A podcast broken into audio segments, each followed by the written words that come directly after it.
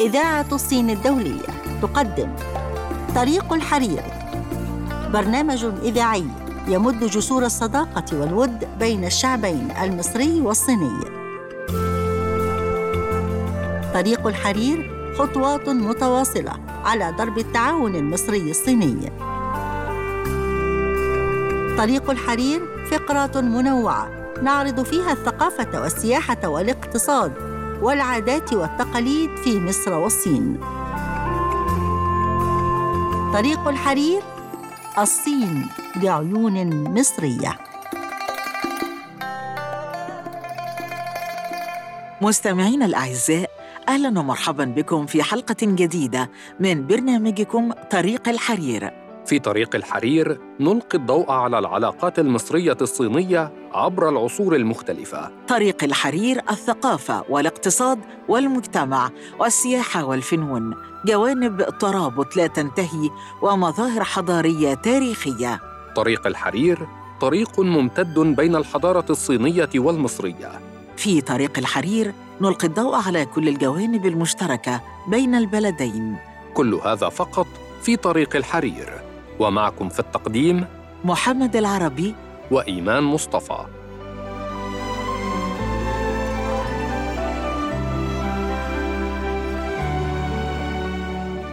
والآن أعزائي المستمعين مع فقرة الصين بعيون عربية والتي نتعرف من خلالها على كيفية نطق اللغة الصينية من خلال الاستماع إلى بعض الكلمات الصينية ومعرفة معنى تلك الكلمات.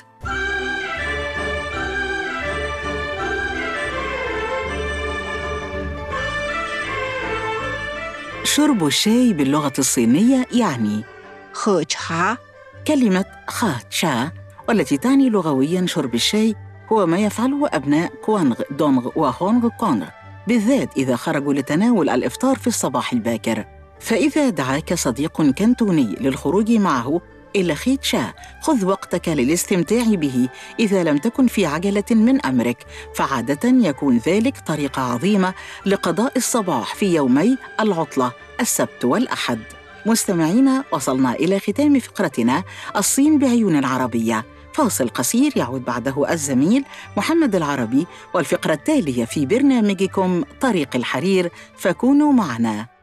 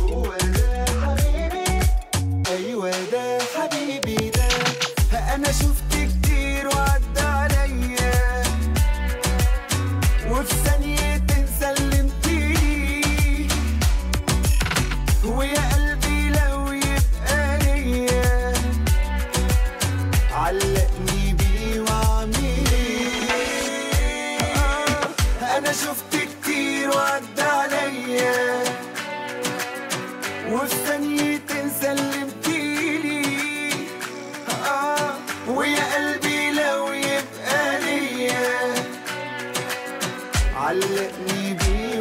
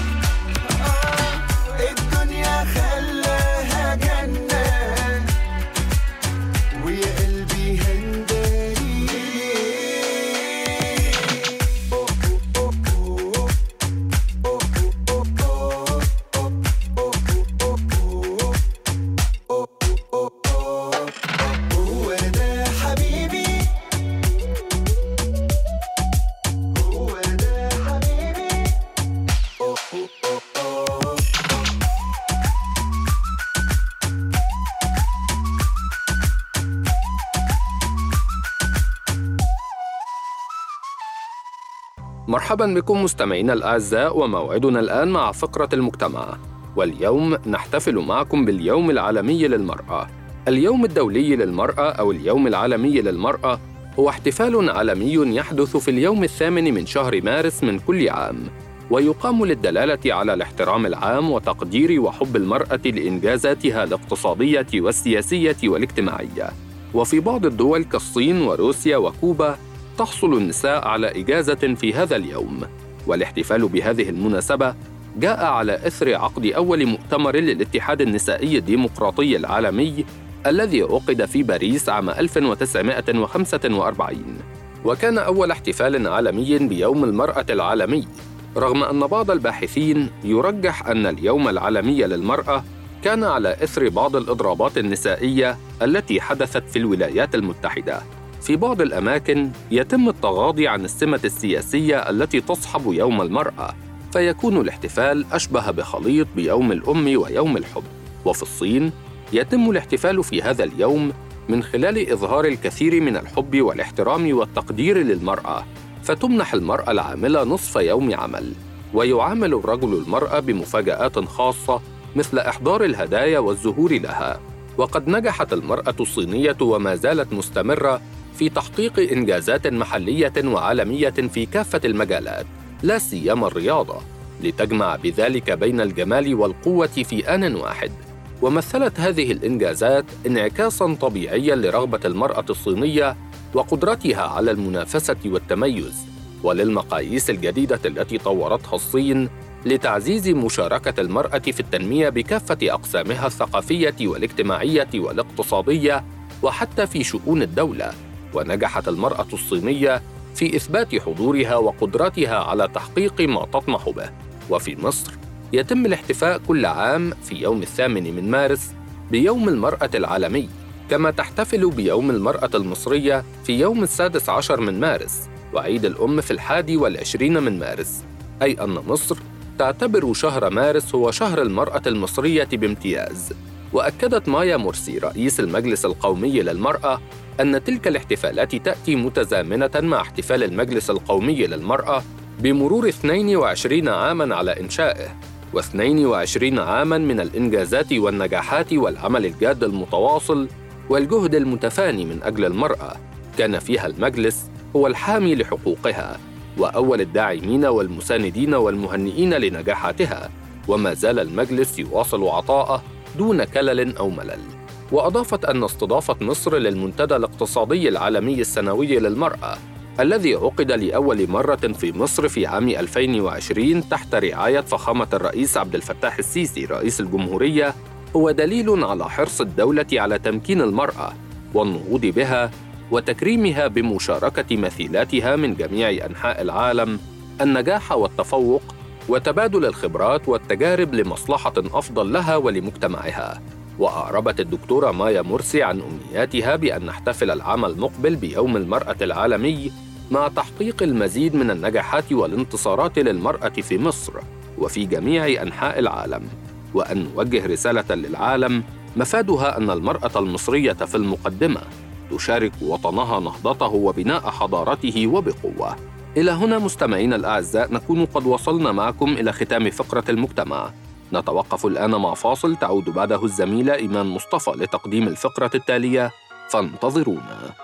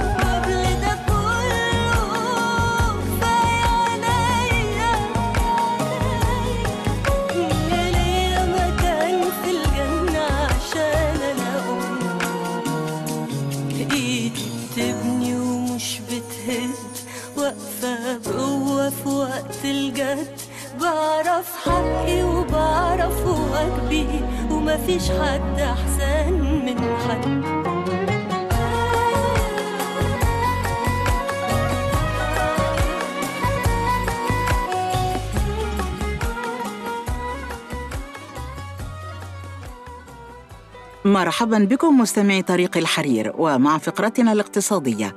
ونتحدث اليوم عن الشركات المملوكة للدولة المدارة مركزيا في الصين تسجل نموا قويا في أرباحها عام 2021 أظهرت نتائج بيانات رسمية أن الشركات المملوكة للدولة المدارة مركزيا في الصين سجلت نموا قويا في صافي أرباحها في عام 2021 على الرغم من التأثيرات المستمرة الناتجة عن جائحة كوفيد 19 وارتفع صافي أرباح الشركات المملوكة للدولة المدارة مركزياً بنسبة 29.8% عن العام السابق ليصل إلى 1.8 تريليون يوان العام الماضي.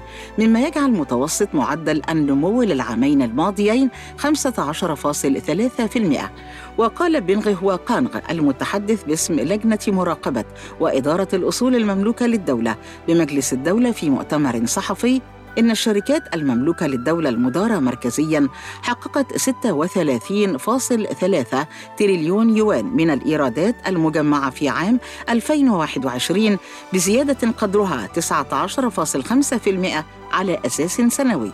كما أظهرت البيانات أيضاً أن الشركات المملوكة للدولة المدارة مركزياً أنفقت المزيد على البحث والتطوير في عام 2021 من أجل تعزيز التنمية المدفوعة بالابتكار حيث توسعت مدخلات البحث والتطوير بها. بنسبة 16.1% على أساس سنوي لتصل إلى 904.59 مليار يوان. وظلت الملاءة العامة للشركات المملوكة للدولة المدارة مركزياً مستقرة.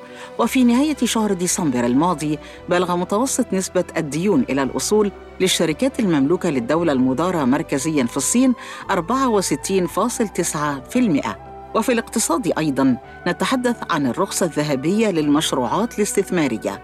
تناول تقرير الحصاد الصادر عن المنطقة الاقتصادية لقناة السويس مجموعة الحوافز التي أصدرتها الحكومة عام 2021 من أجل تشجيع مناخ الاستثمار في مصر في ظل الأوضاع الاستثنائية التي فرضتها جائحة فيروس كورونا المستجد. ومن بين هذه الحوافز كانت الرخصة الذهبية.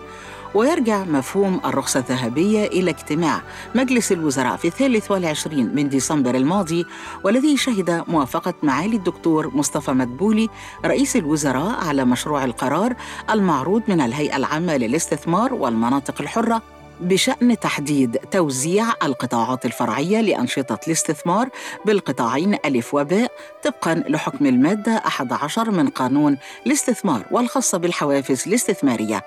وشهد الاجتماع استعراض الرئيس التنفيذي لهيئة الاستثمار شروط وضوابط الحصول على الموافقة الواحدة الرخصة الذهبية للمشروعات الاستثمارية حيث من المقرر أن يتم تحديد قائمة المشروعات التي تستفيد من هذه الموافقة الواحدة من قبل جميع الوزارات بالتنسيق مع هيئة الاستثمار. وأكدت المنطقة الاقتصادية لقناة السويس أن الحوافز الاستثمارية التي قدمتها الحكومة عام 2021 لعبت دورا كبيرا في جذب الاستثمارات بالمنطقة الاقتصادية لقناة السويس حيث بلغت قيمة الاستثمار نحو 10 مليارات دولار في توطين صناعة البتروكيماويات فقط.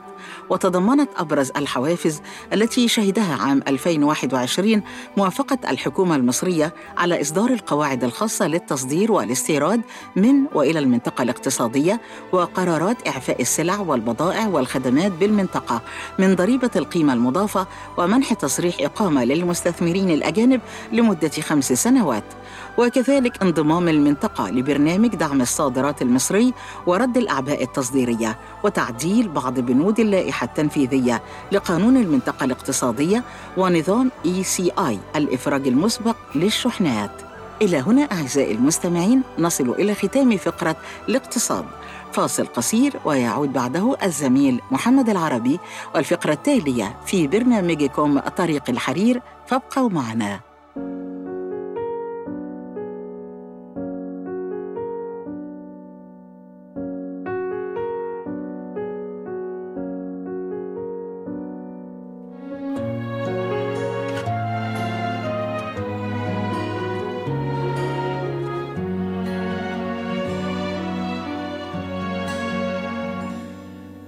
中缀满柔软的流言，手边是你寄的明信片。你城市的风物，唇线的弧度，渐渐都看得清楚。荧幕放映温暖的画面。记忆就像旋转的胶片，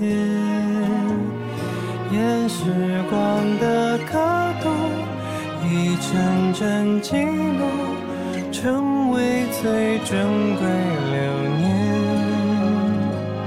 只想细心守护你的付出，关于我们点滴都是全部。就算回忆变得模糊，也不忘掉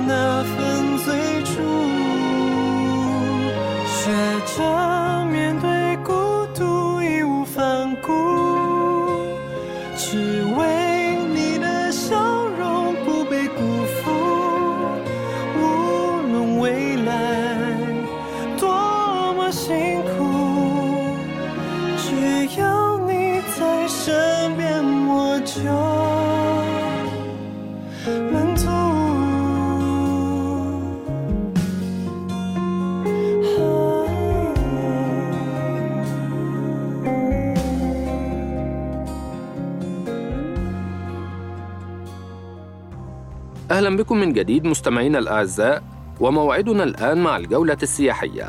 نتجول اليوم بين وادي البطيخ في مصر وقلعة شيانج يوي بالصين.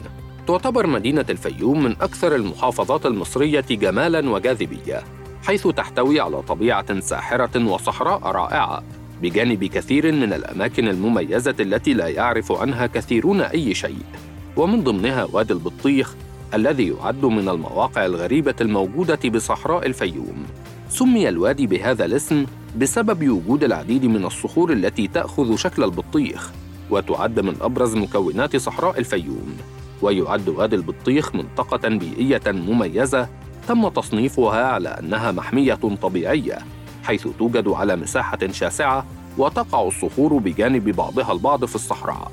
تكونت هذه الصخور الضخمة عبر الزمن بسبب العوامل البيئية والمناخية المختلفة مثل التعرية والنحت والبراكين وتتميز صخور البطيخ بشكل فريد ومميز وقد احتار العلماء الجيولوجيون في سبب وجودها بشكل متقارب من بعضها على هيئة مجموعات. وأرجعوا ذلك إلى البراكين التي نشطت منذ حوالي 65 مليون عام وتبلور كل من الكالسيوم والكربونات بالجسيمات المشحونة في الرواسب الطينية تحت الماء لتتشكل أحجار البطيخ وتظهر على سطح الأرض. هذه الصخور التي تأتي في شكل حبات البطيخ يطلق عليها وديان البطيخ بالفيوم، وتتضمن أحجارا ملونة وبأحجام عديدة ومختلفة، وتوجد بجانب بعضها في مشهد فني أشبه بلوحة رائعة مرسومة بإتقان، حتى يشعر من ينظر إليها من مسافة بعيدة أنها ثمار حقيقية. ولهذه الصخور ألوان متنوعة مثل البني والوردي والقرمزي والأخضر. وعندما تسقط عليها الأمطار فإن أجزاء الصخرة الواحدة تختلف في تأثرها بها. ففي حين يذوب جزء من الصخرة الواحدة فإن الجزء الآخر لا يطرأ عليه أي تغير أو يتأثر بعوامل الجو والمناخ. لذا تعتبر من الأحجار الكريمة ذات القيمة والأهمية الكبيرة. من مصر ننتقل بجولتنا إلى الصين وبالتحديد قلعة شيانغ يوي في محافظة تشين بمقاطعة شانشي وهي محاطة بجدران عظيمة وخندق أخضر ومبان سكنية تجمع بين الأسلوبين الصيني والغربي وبها فناءات أنيقة جعلتها تبدو أكثر غموضاً. بنيت القلعة قبل 400 سنة في أسرة مينغ. وفي سبيل حماية مسقط رأسه صمم المهندس الملكي سون دينغ هذه المباني لتصبح قلعة دفاعية يبلغ ارتفاع جدرانها من 10 إلى 25 متراً. وتتكون القلعة من عدد كثير من الكهوف تمتد لوجهات مختلفة. أدرجت قلعة شيانغ يوي في الدفعة الأولى من القرى القديمة المحمية وطنياً في عام 2014 وأصبحت القلعة في الوقت الحاضر قرية تاريخية وثقافية مشهورة في الصين ويتم تزويدها بالمرافق السياحية مما يجعلها قادرة على استقبال أكثر من ألف سائح كل يوم. إلى هنا مستمعينا الأعزاء نكون قد وصلنا معكم إلى ختام جولتنا السياحية. نتوقف الآن مع فاصل تعود بعده الزميلة إيمان مصطفى لتقديم الفقرة التالية. فانتظرونا.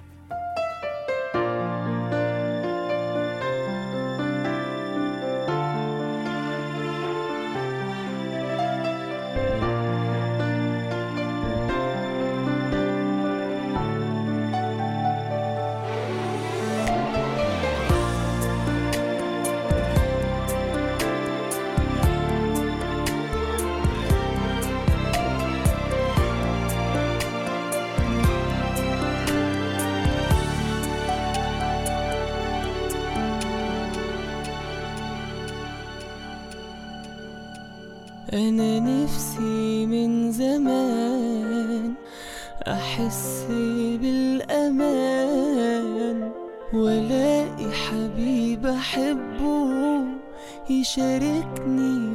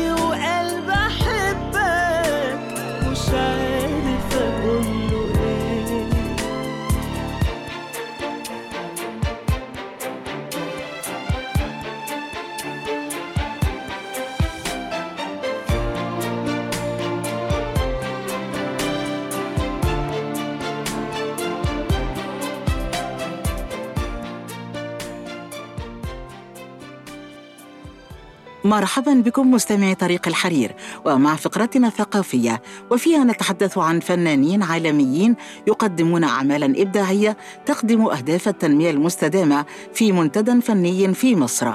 تم افتتاح النسخة الأولى من منتدى الفن الدولي الذي تنظمه مؤسسة شيراندا للفن الدولي بالشراكة مع الأمم المتحدة داخل المتحف القومي للحضارة المصرية بالقاهرة حيث يسعى المنتدى إلى استخدام الفن في خدمة أهداف التنمية المستدامة للأمم المتحدة ويجمع منتدى الفن الدولي ما يزيد على 150 فنانا من أكثر من 30 دولة يقدمون لوحاتهم ومنحوتاتهم التي يسلط معظمها الضوء على قضايا إنسانية وعالمية.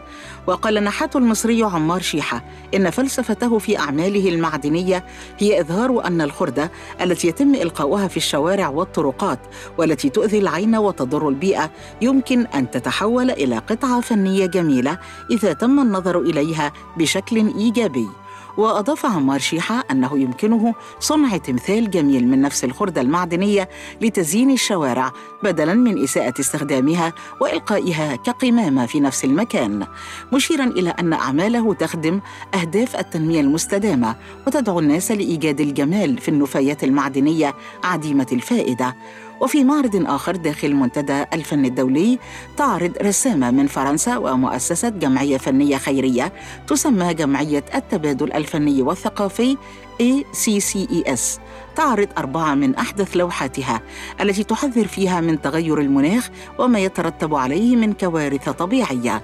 ويمكن الشعور بهذا التحذير في اختيارها للألوان الزاهية والقوية في لوحاتها وتصويرها للفوضى الناتجة عن تلك الظواهر الطبيعية. وكذلك من عناوين اللوحات الأربعة وهي الحدود القصوى والحمم البركانية وتسونامي وإعصار. ومن بين الأعمال المعروضة في منتدى الفن الدولي لوحة زيتية على الخشب. تصور سيدة مصرية كبيرة السن ترتدي ثوبا تقليديا أزرق بعنوان الأم مدرسة للفنان المصري فريد فاضل. ولوحة أخرى من القهوة والأكريليك. على القماش تصور وجه شابة مستلقية ومغمضة العينين. للرسام الإيطالي فابيو أمبريال وكانت زائرة كينية تلتقط صوراً للوحة تصور امرأة واقفة بثوب أبيض تحيط بها زهور وطيور صفراء وزرقاء في الخلفية الحمراء وهي إحدى أعمال الرسامة المصرية فيروز سمير. ويضم منتدى الفن الدولي أعمال وجاليريهات فنانين ومؤسسات ومراكز ثقافية من مختلف أنحاء العالم. وصلنا مستمعين لنهاية فقرتنا الثقافية والتي نتمنى أن تكون نالت إعجابكم. وبهذا أعزائنا المستمعين نكون قد وصلنا معكم لنهاية حلقتنا اليوم من طريق الحرير والذي يأتيكم بالتعاون مع إذاعة الصين الدولية. وإلى اللقاء وحلقة جديدة من طريق الحرير. كان معكم في هذه الحلقة إيمان مصطفى. ومحمد العربي. رئيس التحرير. هبة رجب. فريق الإعداد. ولاء العقاد. ومنى حسن. إخراج. وليد إمام. هندسة الصوت. كريم سيد.